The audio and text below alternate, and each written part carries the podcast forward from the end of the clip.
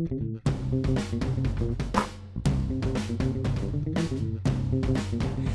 there, it's Gary Parrish. It's Friday, December 14, 2018. Welcome back to the Eye on College Basketball Podcast. I got Matt Norlander here with me, and we spent some time earlier this week discussing Kentucky, specifically how Kentucky's non freshmen have mostly been disappointing or at least inconsistent, except for Reid Travis, and how UK's five star freshman hadn't yet made a five star impact except for Keldon Johnson. And then on Wednesday afternoon, one of the non freshmen left the program. Quade Green is transferring. He averaged 9.3 points in 25.6 minutes per game last season. His minutes were cut to just 17.8 per game this season. Only played eight minutes two games ago against UNC Greensboro. Only played 10 minutes last game against Seton Hall. His role was obviously dwindling, so a transfer makes sense. And as long as he enrolls somewhere in January, he should be able to play next December. To be clear, I, I don't think Losing Quade Green is devastating. It might not matter at all. But we did spend uh, a whole lot of time in the offseason talking about how John Calipari had three non freshmen who had already averaged more than 9.0 points per game at the high major level and how that was a rare and good thing. But now John Calipari doesn't have that anymore. You know, I did a CBS Sports HQ hit bright and early this morning, and Casey Kiernan, one of the many fine HQ hosts, asked me where UK would rank in the SEC right now. I said uh, definitely behind Tennessee and Auburn, probably behind Mississippi State too. So let me pose the following questions to you, Norlander. One, does losing Quade Green matter? Two, if you were ranking SEC teams right now, where would you have Kentucky? Losing Quade Green matters, Parrish. Um, I, I believe that he was a, even though his minutes had been cut, um, I think over the course of a season, specifically with this Kentucky team, Quade Green's presence would have made an impact. Um, he was, you know, shooting 42.3% from three point range on just 26 three pointers, but that was still second most on the team. And Kentucky's issues from three point range, both shooting and defending, are significant. In fact, I have that in Wednesday's court report if you want to go look at it. They've never been this bad defensively under Cal from three point range, and offensively, they are worse than they were last season when they were notoriously bad. And Quade was at least helping that to a certain extent, but it's just you know for one reason or another this was not a situation that he was satisfied with um, he's a fine player I felt he was a little bit overrated coming out of high school, and that's nothing against him. It's just where he happened to land in the rankings. I didn't think he was quite at that level. Um, and he actually had some good moments as a freshman last season. I thought he would wind up being like a top three, top four player of importance. Uh, like I was damn near convinced of it, Parrish. It just wasn't. It wasn't meant to be. And you know, Cal is no dummy, and uh, he was able to get out ahead of this and I would say, like this, is not the first player to transfer out of Kentucky. Cal's had a number of them, just like so many other coaches. But um, this was not a, a messy divorce whatsoever. Um, and you know that kind of thing obviously will benefit both parties as they as they split going forward. As for your SEC question, where Kentucky would rank right now, I mean, definitely way behind Tennessee and Auburn, who I think are two of the ten best teams in in the country at this point. Um, from there, uh, I I, I want to say third, but I can't. I would say Mississippi State has been better to this point than Kentucky, and elsewhere, that's probably where they got to land. I'm looking at these standings right now. Better than Florida I would say Kentucky is still better than Florida, even though Florida's got some interesting things about it. Um, better than LSU, I think. Although LSU lost uh, lost one it should not have lost at Houston. Um, and then you know Arkansas, Vandy, Bama. I still think Kentucky's there. So I'd say firmly fourth, which is below what Kentucky fans thought it would be or, or what it should be. And let's check in six weeks from now, see if that's still the case. But I, I will say this, Parrish, like even if it takes Kentucky a little bit a while longer to get things right, even if they lose when we watch them at the CBS Sports Classic in Chicago, if we check in mid January and Kentucky is worse than fourth in the SEC, I would be fairly surprised. I'm not seeing how this team's talent allows it to drop that far. Um, uh, in addition to that, you know, just um, the talent should at some point allow them to be something close to what they were supposed to be. Um, to be outside of the top four in the SEC, that means that four teams follow me here got to be better than you. And I uh, like I don't know that four teams uh, are, are better than Kentucky even right now when Kentucky's not very good right now because the league has been, and I was high on this lead in the preseason, and it looks like I'm going to be wrong about it. Tennessee and Auburn, terrific. Mississippi State, rock solid. But Florida, disappointing. LSU, disappointing. And then what else matters in the league? Uh, you know, outside of Kentucky, I, I, don't think the league is nearly as good, uh, or certainly it hasn't been nearly as good uh, through December 14th um, as we thought, or at least I thought it was going to be. Yeah, I agree. Um, you know, we haven't really spent too much time talking about the league on the whole. Uh, you know, I, I, it's it's it's kind of bizarre to be honest, Parrish. Uh, when you look at the talent and the coaching in the SEC, you know, it's been great that Auburn and Tennessee have been so good, um, and they have been really, really good. Don't don't get it wrong. Like they've they've been great, and maybe they'll wind up carrying the banner for for the league overall this season. But uh, I would I would say that the Big 12, ACC, and Big 10 have been noticeably better, and we are about at the point where you can you can draw a pretty thick line in black sharpie between those top three leagues and then get to Big East, SEC, Pac 12, the American. Um, the SEC we thought would be lo- right up there at the top, but it hasn't been that, and barring you know significant runs here in the final two weeks of December from from the conference, and there aren't a lot of big non-conference opponent opportunities. The SEC is you know just from a non-conference standpoint, it's going to have fallen short of expectations.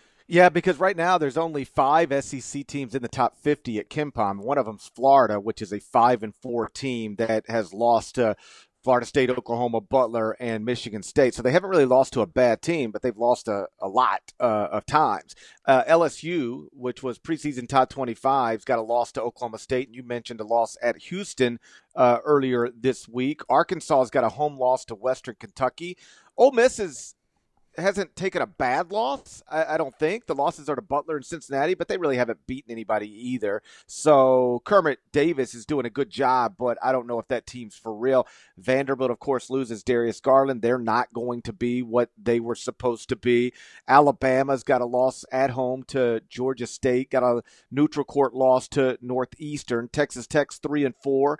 Uh, Missouri obviously loses Jontay in the preseason. They've got a loss to Temple um, on the resume already. They beat Central Florida, that's fine, but I don't know how good Central Florida is.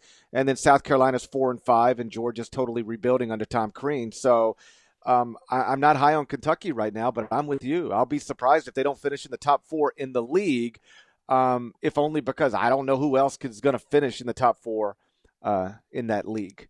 I got a tweet from a Kentucky fan because they're kind of flipping out as they do um, when when things don't go perfectly. And I, I don't know that this is uh, representative of the entire fan base. I, I, would assume that it's not. But he was like, listen, it's just uh, recruiting is flipped on Cal.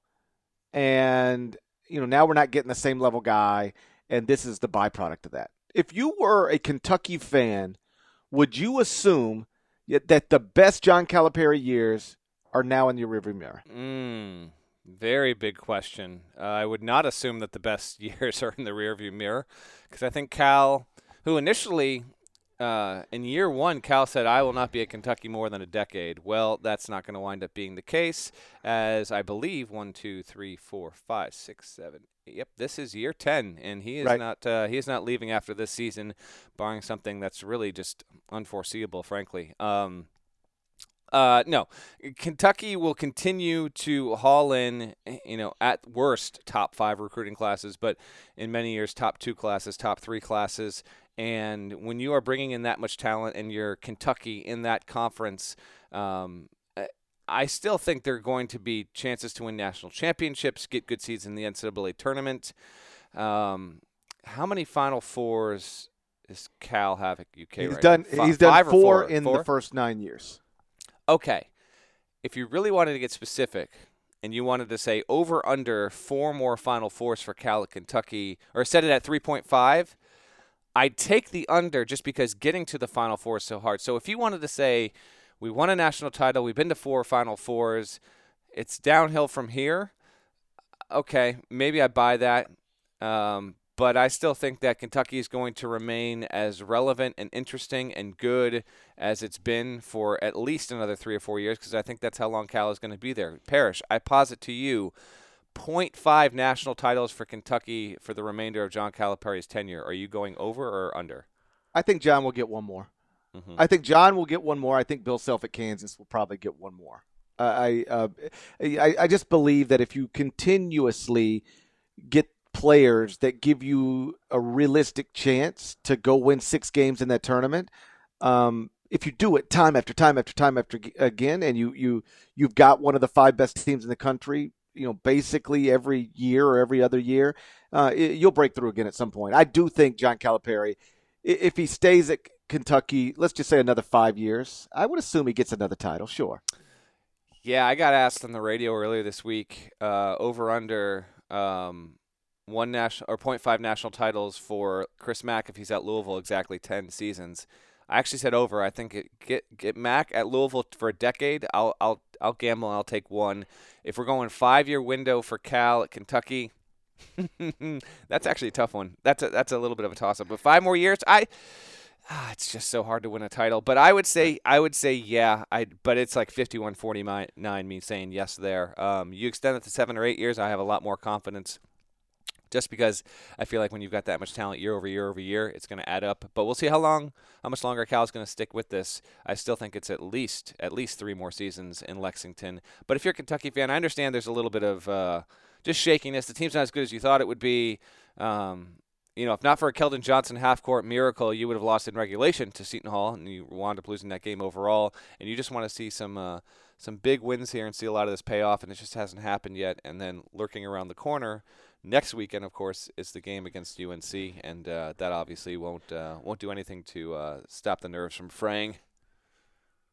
You know, John is only 59 years old, and I, I put quotes around only, but he's suggested before that he could coach till he's 70. So it might not be five more years; it could be another decade. And if he's there another decade, I would assume that he gets um, at least one more national title. But the question the way I presented it, long as we're being honest, probably a little bit of a loaded question uh, because asking and and you you you highlighted this asking if John Calipari's best years at Kentucky are in the rearview mirror.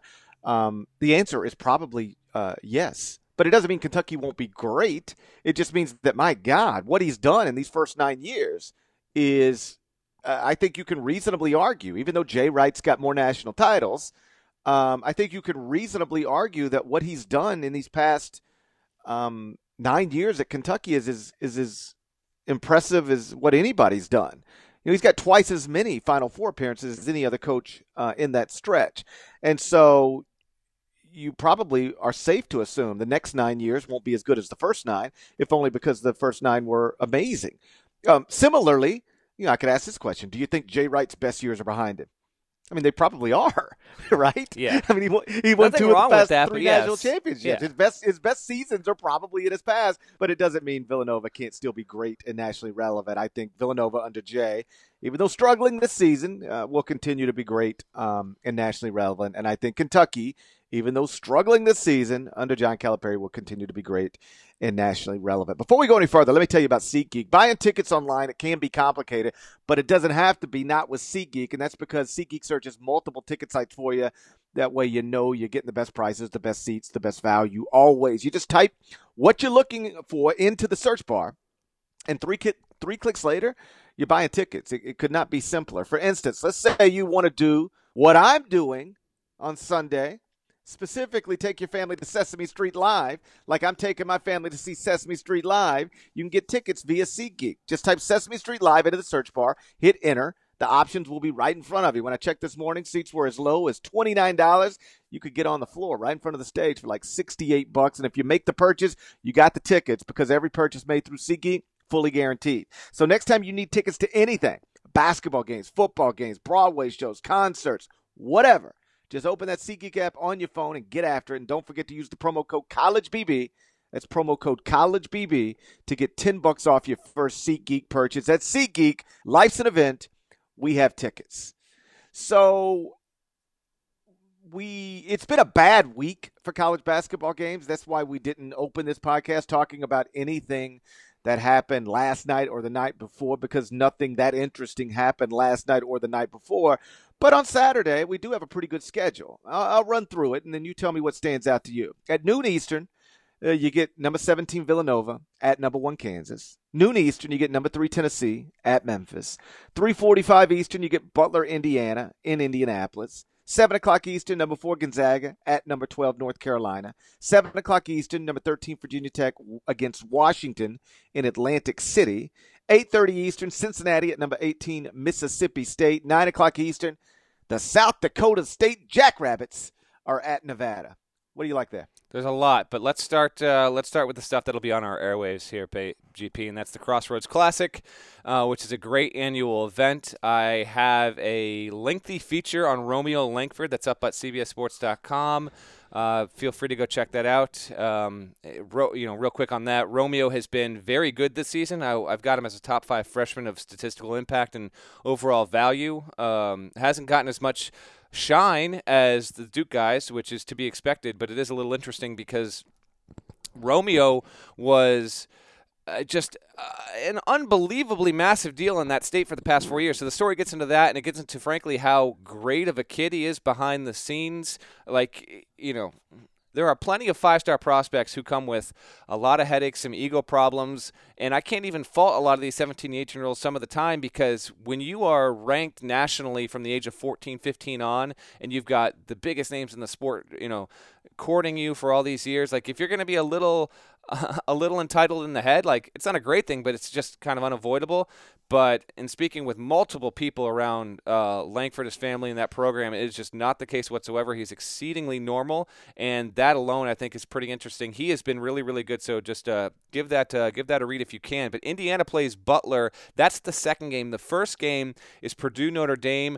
Worth watching just for Carsen Edwards, who continues to be what we thought he would be in terms of a, a, stat monster, a scoring monster, a shooting monster, just a monster. Um, Notre Dame is young. Uh, it's got its issues, but it could be a fun game. I think Purdue will win that one. Indiana Butler is just one to keep an eye on because Butler is seven and two. It's good again. Archie Miller, I spoke with him this week. He had only really, really good things to say about Butler. Said this is not going to be easy for us at all. The kind of team we're facing here um, is not like a lot of the schools that we face. It's, it equates to a tournament type game, and and we know that uh, LaVall Jordan's team can get it done. So I'm interested to see how Butler plays in that game, how it approaches going up against Langford. You know, Indiana also has Juwan Morgan who was a top five returning player in the Big Ten heading into this season, in my opinion. Um, but Butler's not short on guys who can ball out. Kamar Baldwin's really, really good. Paul Jorgensen leads the team in scoring. So before we get to the other ones, Parrish, I'll kind of volley this back to you. I'm intrigued just with, with Indiana Butler because Indiana's a top 25 team. If Butler wins, I would think it will crack into the rankings. But this is the kind of win that the Bulldogs don't need. But if they get it, it will be one really good for the Big East. But two, it'll just be that just that flicker, that reminder. Hey, this this program again, like it's it's still tournament quality year after year, no matter who the coach is. So I think there's a a, a decent gap in terms of per, uh, perception between Indiana and Butler because Indiana is ranked, Butler is not. Because Indiana has a lottery pick freshman, Butler doesn't. Because Indiana's coming off a big nationally televised win over Louisville, Butler's not. And uh, Butler's best win is over a disappointing Florida team.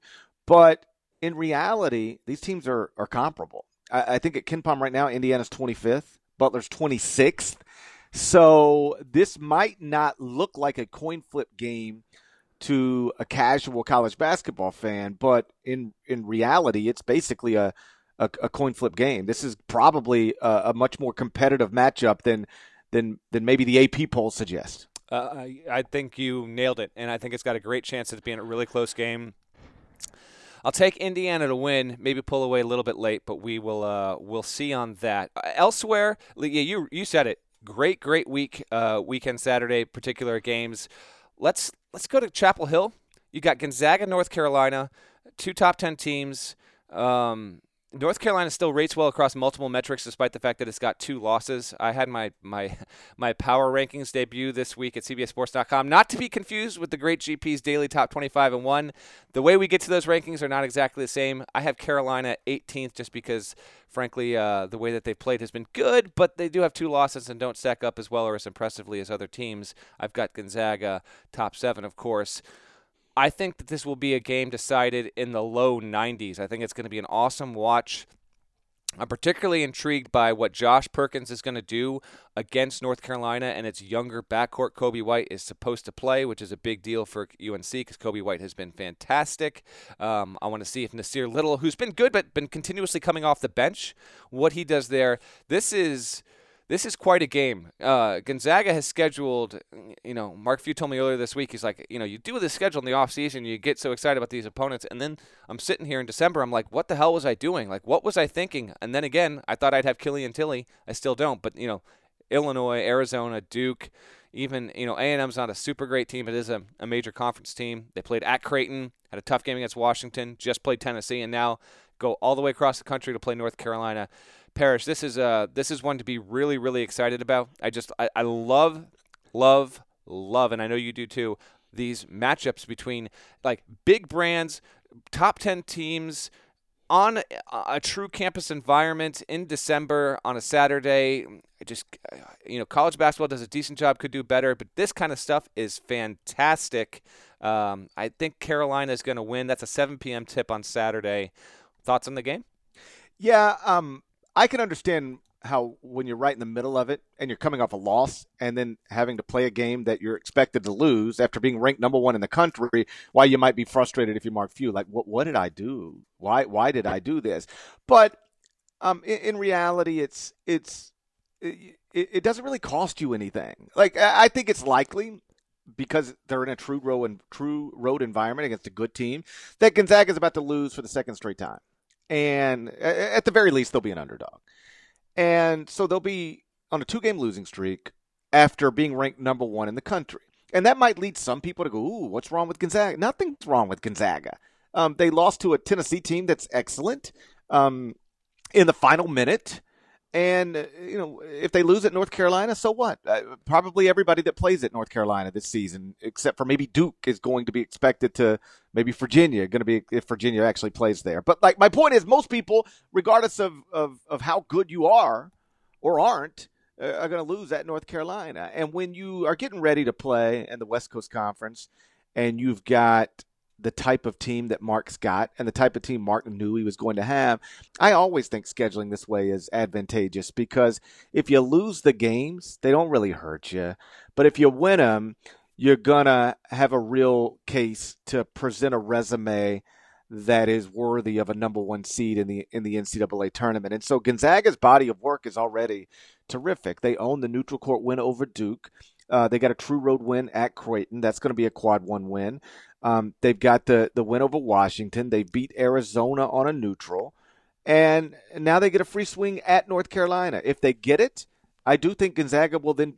You can pretty much pencil them in, barring something weird happening in the league schedule for a number one seed in the NCAA tournament. And if they lose it, I still think they'll have a chance to get a one seed in the NCAA tournament. So, um, tough task. Uh, I don't think anybody's going to have a two game stretch anytime soon that features Tennessee and North Carolina, two top 10 teams. But um, I'm glad Mark's playing it, and I can't wait to watch the game. Yeah, I'm I'm glad he's playing as well. And uh, yes, the risks are worth the reward. Um, before I get to Nova, Kansas, just a couple notes on two teams who are facing games this weekend that you know, it's it's a lost compound issue if they don't get the wins, and that is LSU, which plays St. Mary's. You know, LSU should have beaten Houston. We talk about the SEC and the struggles it has. LSU seven and three. It lost an OT game against Florida State wasn't competitive against Oklahoma State in November, and then loses when it shouldn't. It lost against Houston. If it loses against St. Mary's, it's going to be seven and four with its best win at home against Memphis, and it's got a great home opportunity against a Furman team that's still undefeated. That's next Friday, but uh, it could you could get to the situation midway through the SEC season. LSU is just kind of treading water, and you're like, damn, like they they needed at least two of those wins. So that's a big game that's under the radar. The same thing is with Washington Parrish. They play Virginia Tech, and it's in Atlantic City.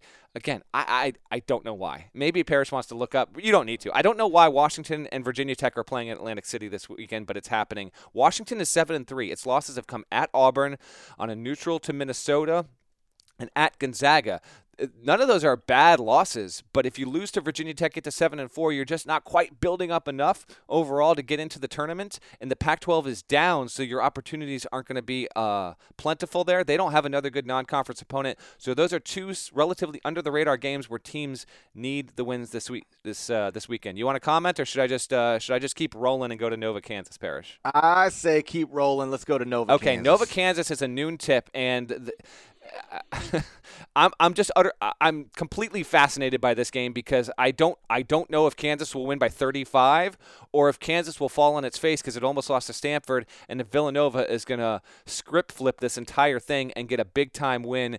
Keep an eye on that because the Jahvon Quinerly stuff. We can update this real quick. You know, it was it was a bad situation when we podcasted last, and since then, Quinerly has rightfully, as everyone knew, uh, said he wasn't hacked. He had a bad moment. He apologizes. Jay Wright has commented on it, and they seem to try and be. They're just trying to get this all settled. Now we'll we'll see. You know, uh, some time from now if this is actually uh, going to get fixed or if they're just really putting uh, putting duct tape all over the situation. But Quinerly is still with the team, and we'll see how much he's able to even get on the floor on Saturday. That is a a, a notable subplot because. Nova needs the win. Like they're probably not going to win, but they, but damn, you know, they just they, not getting this win would be, I think, detrimental to them even even thinking about getting a good seed in the tournament. And so there's no like, Jahvon, come in, let's let's figure this out. You know what? I'm, I'm seeing more of what you're saying here. We'll try and get you on the floor more for this game. No, if you can't play in that game, you can't play. And in that environment, Parrish. So how much is he going to get on the floor? And how much will uh, those critical Villanova sophomores be able to contribute? Uh, it will be a fascinating one. Let's just wait and see if it uh, if it gets away from Nova early, or if, or if Kansas you know keeps them in and it's competitive from uh, from tip to final horn. Uh, Kansas has not been super sharp, and it did struggle in its first game without Udoka Azubuike. You know, had to rally to beat New Mexico State. I think Dedric Lawson ended up scoring the final 14 points for the Jayhawks, but they were a 15 point favorite at tip off and were in a fight in the final minute. So, you know, who knows? But here's, I think New Mexico State might be better than Villanova right now. Um, yeah. You know, there is nothing Villanova's done this season outside of beat Florida State that suggests they're equipped to go into Allen Fieldhouse and beat uh, the top ranked Kansas Jayhawks. Um, you know that it, it it hasn't looked like that at, at really at any point. You know, and honestly, like nobody's equipped to go into Allen Fieldhouse and beat the Kansas Jayhawks uh, outside of maybe Duke or somebody like Duke. And so I'll be shocked if if if Villanova is able to uh, escape that place uh, with a victory. I, I do think. Um, it'll be interesting to see how Jay handles the the Quinerly situation because um, it was already getting attention, you know, from people like us that he that he was a non-factor, not playing, got three DNPs already this season. But when Quinerly went on Instagram the other night and posted what he posted, it, it became a, a, a sports story as opposed to a college basketball story. Um, like I had friends who don't really follow college basketball super closely who were texting me like, "Ooh, did you see this Quinerly kid posted on Instagram about Jay Wright's not going to put up with this, is he?" Um, so it's a bigger story now than it was before. And I will give uh, Jahvon Quinerly credit. He owned it. Um, you know, a lot of people in his position pretend they got hacked, even though we know they didn't. And he didn't. He, he, by all accounts, went to the staff, apologized pretty quickly, apologized to his teammates. He apologized publicly, and seems, at least at this point, willing to try to fight through this and and and stick it out. So you know, good on him for, for, for owning his mistake, acknowledging the mistake, and and learning from it because he did say that he learned a lesson about about social media, and it's a lesson I think for all young people and and perhaps even people my age that you know when you are a high profile person or at least a person with if you're the if you're the type of person who if you put something on social media it might lead to people outside of your family talking about it, and certainly a high major five star basketball prospect is you know, qualifies as such. Um, be careful because it, even if you delete it within seconds, which Quinerly did, um, somebody's going to have a, a, screenshot of it and it, will make the rounds. And you know, I don't care whether you're you're an 18 year old freshman, 22 year old senior, or 41 year old college basketball columnist and analyst. Like that's uh that's probably something to keep uh, keep in the in the back of your mind. But um, back to the game. Yeah, Kansas. I, I, imagine. I imagine Kansas rolls them. Why wouldn't it? I think they will roll them. Um, roll them to the point of I say 15, 16 points. I don't think it'll be a, a, total blowout. Before we get to the Sunday stuff, Parrish, just a couple of quick notes. The Saturday presents. First of all, it's going to be it's just a loaded day. You know, you know, almost no college football, um, and there's a couple NFL games. But there's there are either um, notable teams or ranked teams that are in spots to get picked off by inferior opponents. Um, Arizona State goes to Georgia. Arizona State's ranked. Keep an eye on that. Belmont is at UCLA. I'm telling you right now, that is an upset watch. I've also got an upset watch for Sunday. I'll get to once we get to that day's game, so keep an eye there. And I want to know, Parrish, what you think about South Dakota State playing at Nevada because – SDSU is a really good team. Nevada's awesome. I know you think Nevada's going to win, but you saw South Dakota State in person uh, recently. They also just put up 90 against Savannah State earlier this week in the first half. In the first half, um, it's a really talented team that should make the NCAA tournament. I think that they can give them a game. Um, so I wanted to, to give you that. So your thoughts on South Dakota State and its chances there, and also Another one that's just a ranked team that just keep an eye on it. Like if Tennessee goes to Memphis, you're going to be at that game. So give me a little bit on both of those because I think Tennessee is at least a little bit vulnerable. Rivalry game. It's in Memphis's joint, um, and I just I, at least flare on the radar potential upset possibility there. Uh, let's take these uh, one by one. We'll start with Nevada, South Dakota State. Um, that South Dakota State team is capable of beating capable not definite, but like they have the opportunity to beat almost anybody if they're shooting the ball well, uh, because they've got two players that could obviously play um, at the highest levels of the sport. Like, yeah, they are Summit League players, uh, Mike Daum and, and David Jenkins, but you could throw those dudes into any league in the country, and and and they would they would they'd look the part. I saw them a couple weeks ago um, or maybe just last week at, at, Memphis, and they just did not play well that night. So Memphis beat them. But but Daum's terrific. Uh, David Jenkins is terrific. I said this uh, before. Um, Mike Daum is a two-time Summit League Player of the Year. He's going to be a three-time Summit League Player of the Year after the season. And then David Jenkins is going to become a two-time Summit League Player of the Year, assuming he spends his last uh, two seasons at, at South Dakota State. He was awesome against Memphis uh, inside FedEx Forum last week. And uh, if you got those guys, you've got a shot. Uh, I don't think they'll beat Nevada, but that is not a nothing game uh, for the Wolfpack. Um, if we looked up and there was 10 minutes to go in a game and it was competitive, that, that wouldn't surprise me at all. Uh, no, it wouldn't. Uh, it wouldn't surprise me. I think they've got a shot. This could be a sneaky, fun game, Parrish. Um, it's a nine o'clock tip uh, on Saturday night, and you're going to have to. Uh, I think it's a watch ESPN, ESPN three deal there, but. I, I, it could just be it could turn if we talk on Sunday night and we, we look back on this and Nevada wins even if Nevada wins like 89 80 uh, it could be a thrilling one. Daum is awesome on pace for 3000 points. So um, I think Nevada will get a good push. And frankly the kind of push where you think you're going to win but you're playing a really good team and afterward you're like you know what? I'm glad we had that kind of opponent in this kind of spot. So just keep an eye on that I tell you, but I, I do give Memphis a better shot at beating Tennessee than I do South Dakota State beating Nevada, primarily because of the venues overall. Tennessee is rolling; they, they've been good, and I'm not saying this is a letdown game. And Memphis hasn't been, you know, exceedingly impressive. It's just five and four, but you just never know. I mean, you never know with this kind of with this kind of deal. I believe you're going to be in the building for that. It's what a noon tip there on Saturday, Parrish.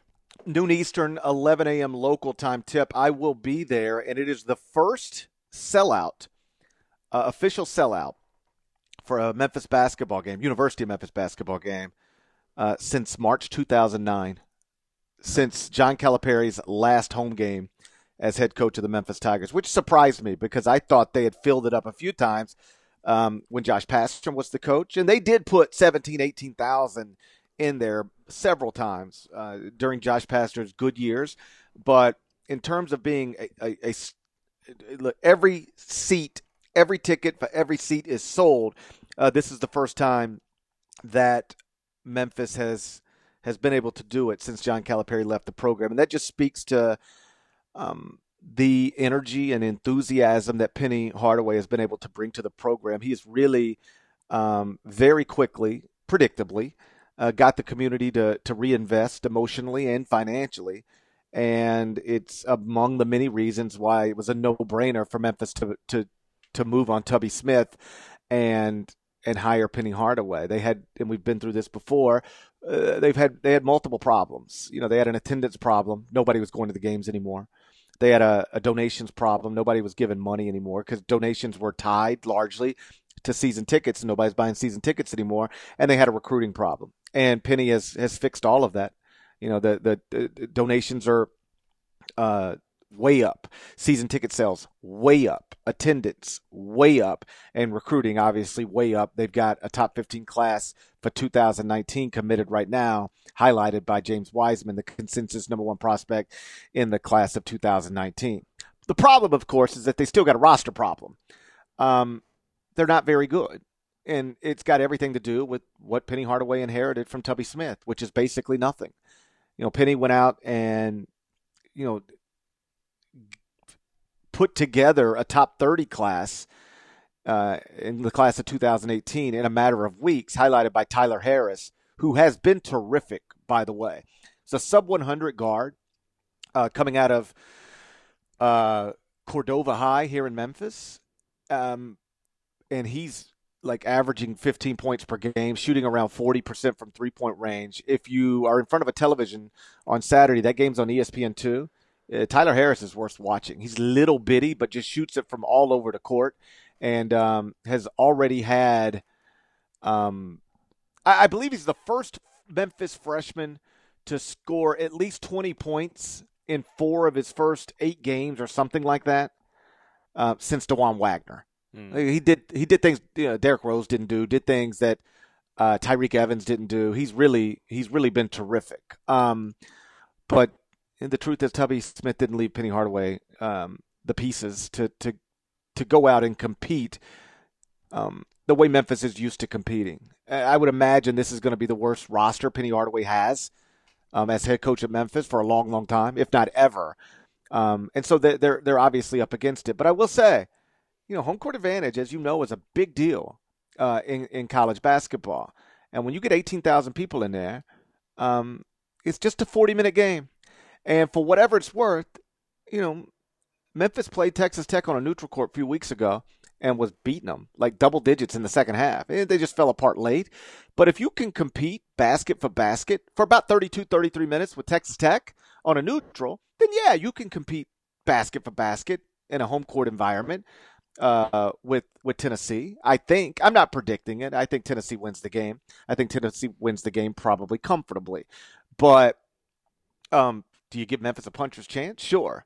But if you're looking for a place where they've got a real issue, it's you know, Memphis is one of the smallest teams in the country.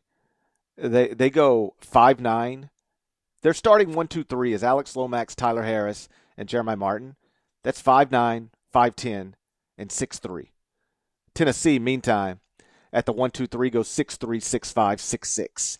So Memphis has got some real matchup problems in that backcourt, and um, you know, I, I talked to Penny Hardaway yesterday. He he acknowledges this and says that they'll do things to try to, um, you know, make that less of a disadvantage than it than it obviously is. But you know, when when Tennessee's going to run out there six three six five six six at the one two three, and you're going five nine five ten six three, um, that's an issue. It is. Uh, I I don't I don't see Memphis winning the game, but I do see them making it interesting for a little bit there, and it's just another one on what is. Uh, what I think will be a very fun and loaded Saturday.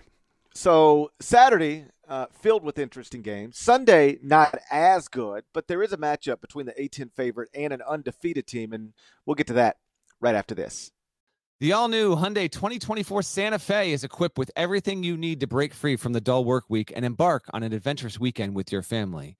The Hyundai Santa Fe's features like available H-Track all-wheel drive, standard third row seating, available dual wireless charging pads. You've got the H-Track all-wheel drive so you can take on those dirt trails and kick up some mud, or the third row seating gets your whole family in to experience the thrill together. The dual wireless charging pads make sure that no one gets stuck in the great outdoors with a dead cell phone. Think about those adventurous activities you can do. Like me, taking a ski trip up with the family, maybe going on a camping expedition, anything and everything. Learn more about the all-new Hyundai Santa Fe at hyundaiusa.com. Call 562-314-4603 for complete details. So at 3 p 3 p.m. Eastern on Sunday, you get St. Louis. That's the A10 favorite. They're going to be at Houston, which might at this point be the AAC favorite. The Cougars are 9 and 0, got wins over Oregon, BYU, LSU, and Oklahoma State. They lost three of the top five scores from last season's team that won 27 times and, you know, played Michigan to the final buzzer in the round of 32 to the NCAA tournament. Um, eh, but still, they're they're nine and zero even with those losses. And according to KenPom, they're going to be favorites in each of their next 13 games. So we've talked a lot about Nevada and about Virginia and about teams that that might be able to take a zero in the loss column deep into this calendar. Um, it looks like Houston is probably on that on that list as well. You a believer in Kelvin Sampson's team? I'm a believer, Parrish. Got him 16 in the power rankings. They got that win and came back from 15 down against LSU. They've had a legitimate schedule to this point. I, I do think that this is the best team in the American Athletic Conference. I did not think that was going to be the case heading into the season. I thought it would be uh, tournament quality, but not as good as it's been. He's doing he's doing a great job. This is a this is a quality game, by the way, and frankly, one that the A10 both leagues could really use this kind of win. The A10 really could use St. Louis to, to steal this one. I don't think it's going to happen, um, but it is it is a nice highlight on Sunday. Is not nearly as big as Saturday. Obviously, just not as many games, not as many big time teams playing. You got St. John's trying to stay undefeated with a home game against Wagner. It should be able to do that. But I will say this, just to compare uh, two undefeated teams that are playing on Sunday. I think Houston is more legit than St. John's at this point. I think St. John's is a good team, but I think Houston is uh, is genuinely top 25 quality, maybe even top 20 quality overall. Um, it's been uh, it's been impressive g- considering how much they lost uh, throughout. So that is certainly uh, certainly a big game for Sunday. There's, I've got an upset lingering, but I'm going to wait on that. I don't know if you wanted to hit anything else before we get to uh, the one that you need to watch for. I just wanted to shout out my Houston Cougars. Yeah, well, the Houston Cougars deserve a shout out. Okay, so um, there is a team out there that's on the road Sunday, and it's been unreal from three point range, and hell, only has two losses. Uh, shooting 48.8% from three-point range, by far the best in uh, in college basketball, and it's got a backcourt duo that is on pace to be the highest scoring combo in its conference in almost 30 years. This team is Indiana State. Uh, they're six and two. They play at TCU on Sunday. Um, they've got this great combo: Jordan Barnes and Tyreke Key. They've been awesome. Uh, the Valley is actually fairly solid this season. I'm calling the upset here. ISU is going to go what? into yeah, I'm calling it. They're going to go into TCU and they're going to pick off the seven and one frogs. It's going to be a great game. It's going to be a close game. That's a five o'clock tip. We're not recording the podcast until after that game is over, so you can either open by uh, just crushing me at the top or give me the props that I deserve. Um, seeing what happens there, and then one other quick one. It's not going to draw huge viewership, but there is a matchup of Cinderellas on Sunday, late Sunday. Uh, Florida Gulf Coast plays at UMBC. I think it's just a cool, small deal that college basketball's little guys, the Cinderellas, are smart enough to uh, to at least play each other. Because you know what? It's on a football Sunday. I get that, but if that ends up being an awesome game with a buzzer beater, it's actually going to get good buzz. The, the chances of that, of that, aren't great, but it's better than not to uh, to have those kind of teams play each other. So Dunk City against uh, the only team to ever win as a 16 seed is also happening on Sunday night. Shout out to the low majors. Did you see what TCU did to USC last week? Have you seen USC? like what? You're, I'm you're being disrespectful to the Horned Frogs. Quality team. Got to be in the tournament. Also has lost at home to Lipscomb, who's not so bad itself. Uh, Lipscomb versus Indiana State. That's a that's a big toss up there. So I just I, I'm liking the six. I'm liking the Sycamores. Larry Bird's alma mater. Hey, here's a question: Can you name one Indiana State player ever that's not Larry Bird? Yes. Okay. What? no did cheating. They have a, didn't they have a player of the year like a couple of years ago? They've had they've had some really quality guys come through. come through Yeah. Like who am I? Who am I thinking of that was just awesome? Maybe like a year ago, two years ago, three years ago. you tell me. I don't know who you're thinking of. I'm looking through it right now. I'm trying to figure this out. All right, so the answer is you can't, but that's okay because it's it's hard. I'm not I'm not expecting you to.